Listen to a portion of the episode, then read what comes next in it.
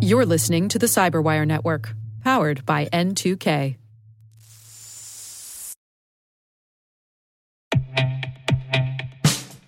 And now, a message from Cyberbit.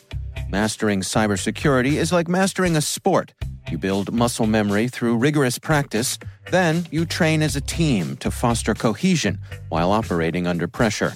Like athletes, cybersecurity professionals thrive on hands on simulation. But traditional courses, certifications, and open source labs won't build you a winning team. You need Cyberbit. Cyberbit offers a hyper realistic simulation environment for your SOC, IR, and C suite to refine your skills, all using the market leading SIEMs, EDRs, firewalls, and WAFs they use every day. Cyberbit is offering Cyberwire listeners a free live fire exercise. Sign up your team now at cyberbit.com/cyberwire.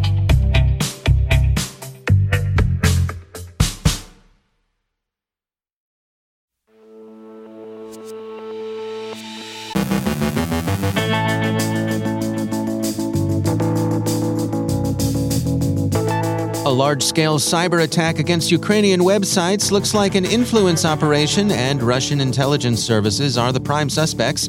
The FSB raids REvil. The White House Open Source Software Security Summit looks towards software bills of material. Muddy Water exploits Log4Shell. The DPRK is working to steal cryptocurrency. Caleb Barlow shares the consequences of the 3G network shutdown.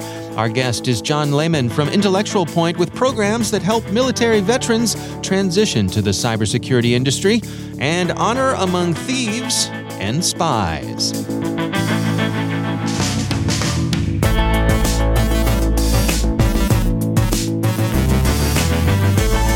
From the CyberWire studios at Data Tribe, I'm Dave Bittner with your CyberWire summary for Friday, January 14th, 2022.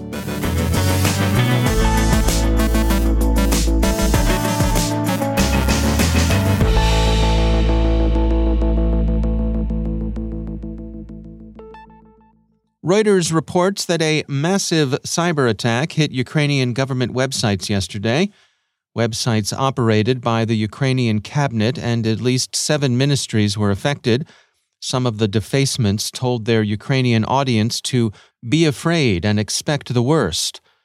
The attacks seem to be simple defacements, an influence operation, and not the data destruction and doxing the message claims. Note the implicit attempt to suggest that Poland and Ukraine have a historical dispute over Ukraine's western territories. The Moscow Times reports that Ukraine's SBU said that services had been restored to normal within hours of the attacks. While it's impossible at this stage to rule out hacktivism or provocation by some third party, the Ukrainian Foreign Ministry points to the obvious suspect, Russian intelligence services. A spokesman told Reuters, quote, It's too early to draw conclusions, but there is a long record of Russian cyber assaults against Ukraine in the past. End quote. Talks between the U.S. and Russia and NATO and Russia have so far not produced public signs of progress. The Baltic Times reports that Lithuanian President Gitanas Nauseda said after a conversation on the talks with NATO Secretary General Jens Stoltenberg that successful diplomacy would require reciprocity of a kind that's not on evidence from the Russian side. Progress can, quote, only take place on the basis of reciprocity and not in the language of demands and ultimatums, which is unacceptable. At yesterday's White House press conference addressing the talks, U.S. National Security Advisor Jake Sullivan said, quote, There are no dates set for any more talks. We have to consult with allies and partners first. We're in communication with the Russians, and we'll see what comes next. There may, however, have been some conciliatory Russian gestures toward the West. Bloomberg notes that there seems to have been a decline, a tapering of coverage of Ukraine by Russian state media. Quote, there is now a renewed diplomatic flurry with talks between U.S. and Russian officials, again in Geneva, followed by other discussions, including a NATO Russia Council meeting. Dialing back the heat in state media could be a move to see if such talks bear fruit. Bloomberg's report reads this sign with cautious optimism. since no such quiet period was observed during the run up to Russia's 2014 invasion of Crimea. More interesting is a raid Russia's FSB has conducted against the REvil ransomware gang. Russia's Interfax news agency reported this morning that the FSB has liquidated the gang in a series of arrests. An official statement said, quote, the FSB of Russia has established the full composition of the REvil criminal community and the involvement of its members in the illegal circulation of means of payment and documentation of illegal activities has been carried out. The FSB said it had conducted the raids at the appeal of competent U.S. authorities. The raids netted not only 14 arrests, but $600,000 and 500,000 euros in cash, as well as computers, crypto wallets used to commit crimes, and 20 luxury cars, all of which are said to be ill gotten heightened tension between Russia and NATO over the near abroad come during a period of heightened concern about the security of open source software that's been driven by discovery of Log4Shell and other vulnerabilities in the Apache Software Foundation's widely used Log4j library. The White House offered a preliminary readout of this week's Open Source Software Security Summit during which government and industry officials met to discuss ways of shoring up the security of widely used open source software. The discussion was given salience by this week's warnings from the U.S. intelligence community that there was a risk of nation state attacks exploiting issues with that and other open source products. Both government and industry sources see cooperation on implementing an effective system of software bills of materials as an important first step in the right direction. As Duo Security's Decipher points out, U.S. Cyber Command's attribution Wednesday of muddy water to Iran's Ministry of Intelligence and Security included the posting of 17 samples of the threat actor's attack tools to VirusTotal. The comment that accompanied the samples emphasized Muddy Water's use of DLL sideloading in its operations eSecurity Planet summarizes Check Point's conclusion that Muddy Water in its current operations is actively exploiting Log4Shell. Lest one think that the FSB's raid on REvil means that the salad days of state tolerated Russian cybercrime are over, consider Krebs on Security's account of the work being done by the access broker known as Wazawaka, a numero in Russophone cybercrime fora. Come on, rob and get dough, Wazawaka advertised in the Exploit Forum back in 2020, inviting crooks to buy access to a big Chinese company and show them who's boss. He's still going strong, and he says he adheres to the communitarian principle that data taken in double extortion scams shouldn't be resold. Rather, it should simply be posted for general use in the criminal to criminal marketplace should the victim fail to pay the ransom. Kaspersky reports on the activities of a group it calls BlueNoroff and identifies as a subunit of North Korea's Lazarus Group. BlueNoroff's current campaign, Snatch Crypto, is aimed at various companies that, by the nature of their work, deal with cryptocurrencies and smart contracts, DeFi, blockchain, and the fintech industry.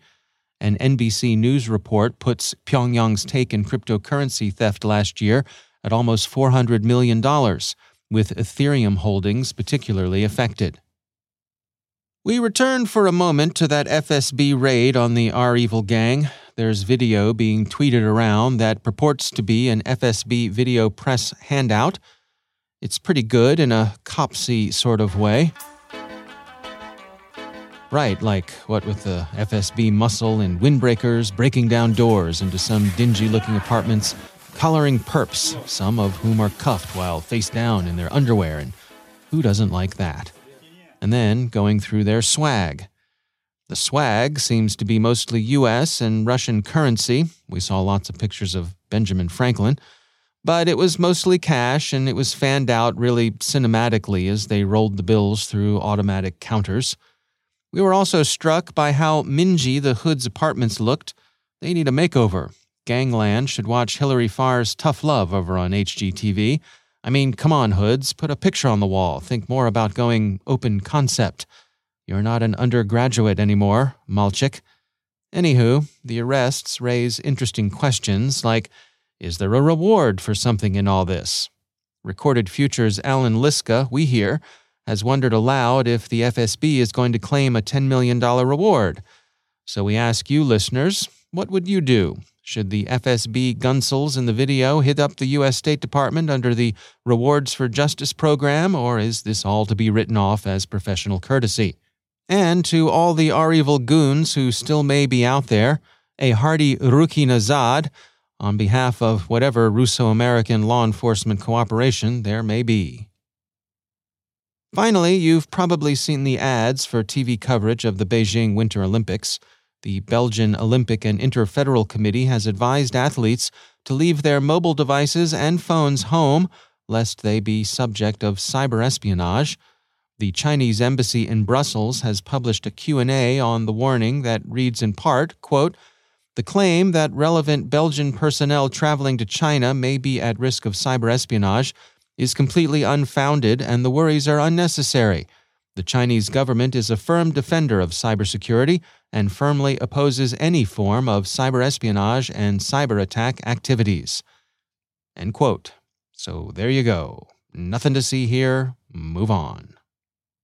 A quick program note for our listeners. This coming Monday, January 17th, is Martin Luther King Day, and we'll be observing the federal holiday with a brief hiatus from publication and podcasting. The Cyberwire will be back as usual on Tuesday, January 18th, and in the meantime, we offer our greetings to all on a day that commemorates the life and work of Dr. King.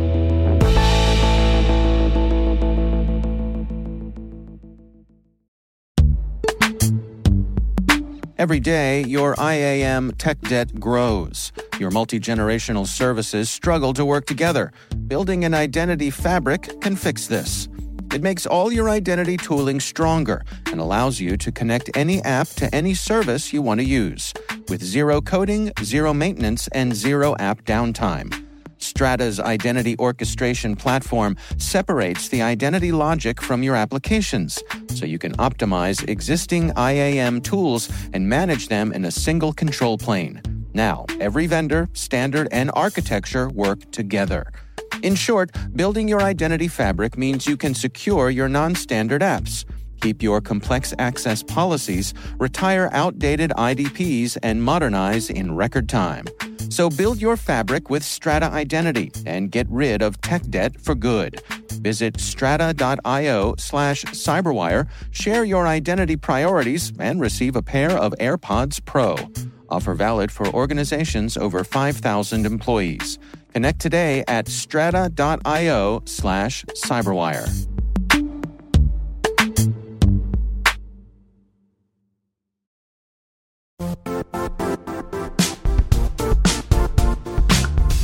The IT world used to be simpler.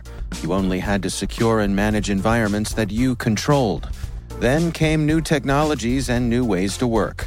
Now, employees, apps, and networks are everywhere. This means poor visibility, security gaps, and added risk. That's why Cloudflare created the first ever connectivity cloud. Visit cloudflare.com to protect your business everywhere you do business.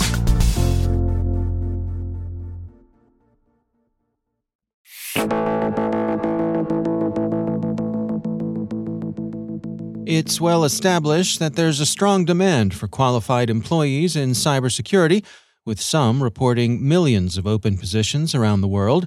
And every year, there are thousands of people wrapping up their service in the U.S. military, looking to transition to meaningful work in the civilian world. Seems like a potential pipeline there, right? John Lehman is Senior Director of Veteran Services at IT training company Intellectual Point and he joins us to highlight some of the programs in place to help make that connection. There's two programs that we primarily work with at Intellectual Point, and I'm not going to do a, hard pitch on Intellectual Point, but I will discuss these two programs that deal specifically with the veteran affairs. One is the VRAP program, and the VRAP program was originally created during the first Gulf War, and it was created to assist veterans to go into different career fields that are needed within the job sector. And most of those jobs are derived from case studies that are in the market. So truck driving is one of those careers that they were trying to get veterans to pivot into because there were so many truck drivers that had retired during the COVID event. There's a lot of folks that are retiring out of the IT. So this is where the VRAP program was revamped and stepped up on the federal side of the house to allow veterans to pivot into that program. And it was one of the programs that I had come through intellectual point originally, and I came through the DevSecOps program or DevOps program. And the DevOps program consists of getting a Security Plus certified ethical hacker and Splunk. And this allows you to kind of pivot in the marketplace if you're not familiar with IT to a point where you can step it up or you can step down, go to like a help desk position, or you can uh, go into a SOC, depending on what your understanding, your skill set is. So that's a wonderful program. The other program is called VET TEC. And VET TEC was originally started in 2017, and it was designed to allow veterans to do continuing education with technology because there was such a noted loss of IT professionals over the last couple of years, and there's not enough infrastructure that's there to support oncoming and, upcoming IT professionals within the federal government and also in the civilian sector. Companies and also the federal government are not investing in the personnel like they should to be able to bolster our critical infrastructure. That's my personal opinion from some of the observations that, that I've seen. And for the most part, it's it's pretty successful. The main issues that we have with it is that veterans that did have security clearances in the past are not able to retain their security clearances, say like a senator or a congressman does after they leave the uniform, which I think is another initiative that needs to be looked at on a deeper level. And two, there's going to be a backlog for up to 20, 24 months to three years. And that's something that we need to look at in the cybersecurity realm because if we lack the critical infrastructure and we lack the personnel that we can possibly spin up to the point where they would be able to fill in some of the senior level positions because a lot of it has to deal with aptitude you know how how hungry are you to get the job done in your experience working with these folks, to what degree does the experience they had in the military, the training, the mindset that they leave the service with, how does that align to the skills and the, the type of thinking that's going to serve them well in an IT career? Oh, this is such a great question. I'm, I'm glad that you asked it. Okay, so each military MOS, or I'm using this because it's an Army term, and or in the Air Force, AFSC. In the Navy, it's just a rating. Each of these positions has specific KSAs or knowledge, skills, and assessments that you have to be able to fulfill once you get into these positions. And when you're dealing with your junior level military folks, your enlisted folks, they are task orientated and they are able to be able to take information in, run with that you know, if you tell them you need to do X, Y, and Z, they're really good at taking direction and following in that direction. And then for your officers, the officers that are getting out, they know how to multitask and they know how to deal with a lot of stuff under stress. Soldiers in general know how to deal with information under stress. But particularly within the cyber realm, the officers are primed for this type of environment because they understand the corporate structure from the way that everybody that I work with, for the most part, everybody that I work with is truly, honestly wanting to grow in a way that is meaningful for their future. And I just enjoy that portion of working with soldiers and Marines and seamen and airmen again, is because there's that sense of camaraderie. And that's also something that they these people bring to the workplace that if you get two or more veterans around, there's a sense of camaraderie that comes along with being somebody that's prior uniform. And at the end of the day, it's the brotherhood. You know, it's it's what you've taken away from the uniform that nobody can take away from you. That's John Lehman from Intellectual Point. There's a lot more to this conversation. If you want to hear more, head on over to CyberWire Pro and sign up for Interview Selects, where you get access to this and many more extended interviews.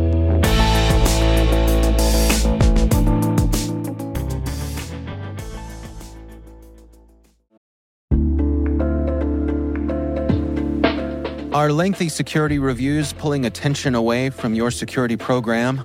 With the largest network of trust centers, Vanta can help you streamline security reviews to win customer trust, save time, and close deals fast. Proactively demonstrate security by showcasing key resources like your SOC 2 or ISO 27001 and provide real time evidence for passing controls. And when a security questionnaire is required, Vanta takes the first pass for you. Visit vanta.com slash cyber to take a self-serve tour. That's vanta.com slash cyber.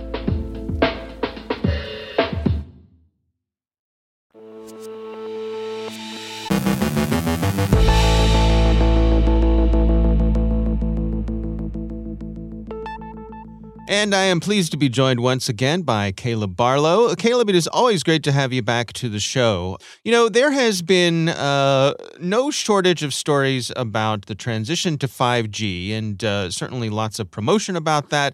We've seen uh, people uh, churning up conspiracy theories about 5G. Uh, our friends over in the UK have had troubles with vandalizing 5G uh, towers and, and so on and so forth. You know, one of the things that I didn't realize was happening was at the beginning of this year, they were winding down 3G service, and there are some unintended consequences of that transition. What's going on here?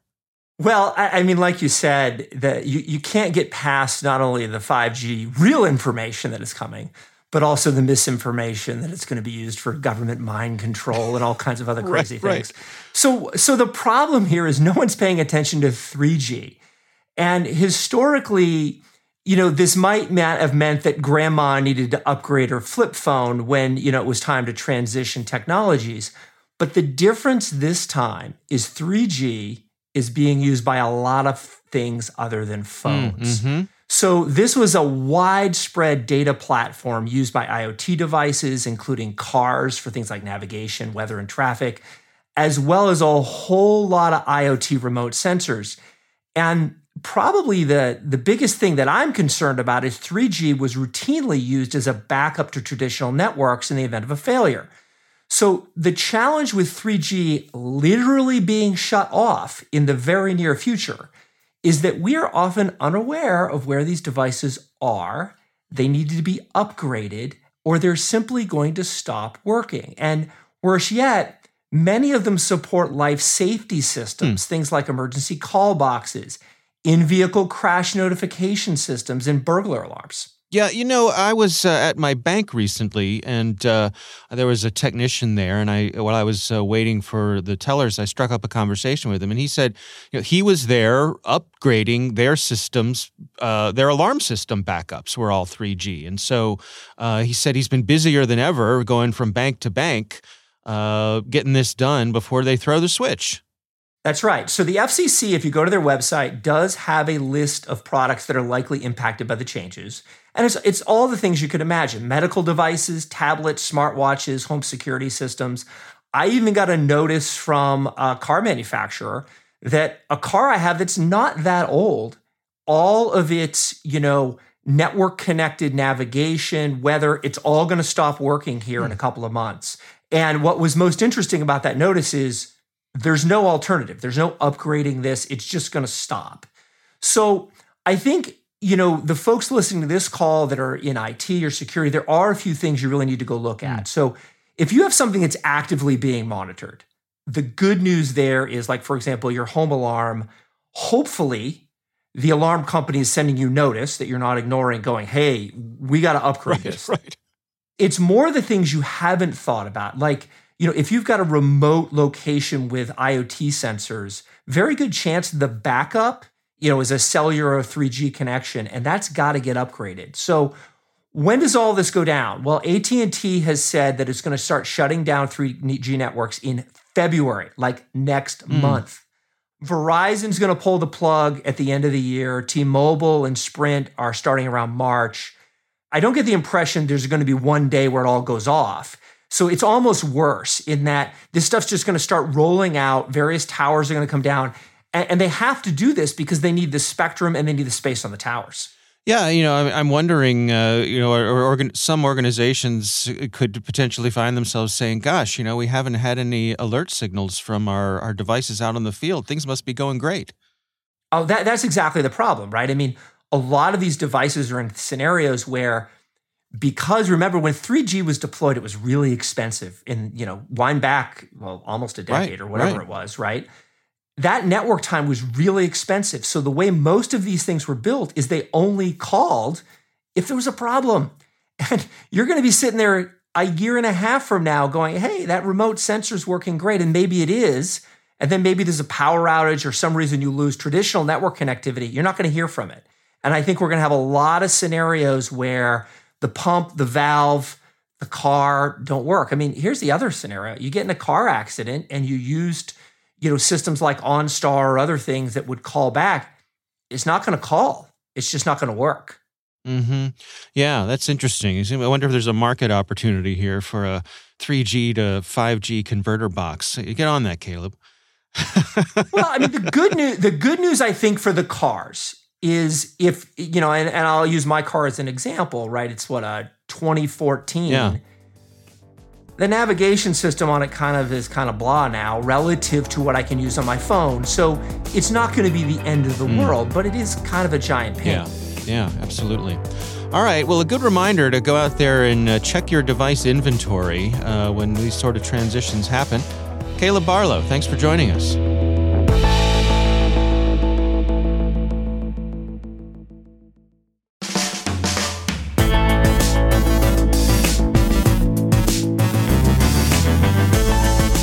And that's the Cyberwire. For links to all of today's stories, check out our daily briefing at thecyberwire.com. Be sure to check out this weekend's episode of Research Saturday and my conversation with researcher Alissa Knight, along with Karl Mattson from Noname Security. We're discussing Alissa's research concerning API vulnerabilities in U.S. banking applications. That's Research Saturday. Check it out.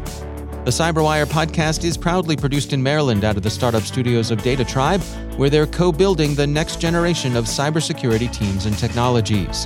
Our amazing Cyberwire team is Elliot Peltzman, Trey Hester, Brendan Karp, Eliana White, Puru Prakash, Justin Sabie, Tim Nodar, Joe Kerrigan, Carole Theriault, Ben Yellen, Nick Veliky, Gina Johnson, Bennett Moe, Chris Russell, John Petrick, Jennifer Eiben, Rick Howard, Peter Kilpe, and I'm Dave Bittner. Thanks for listening. We'll see you back here next week.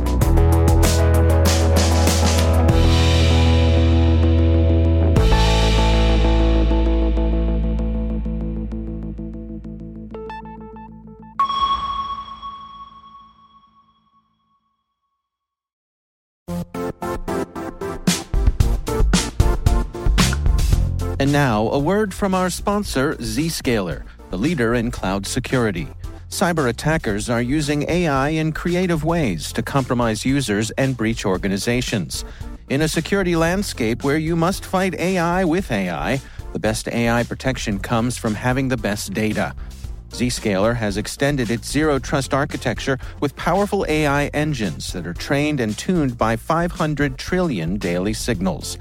Learn more about Zscaler Zero Trust Plus AI to prevent ransomware and AI attacks. Experience your world secured. Visit zscaler.com slash zero trust AI.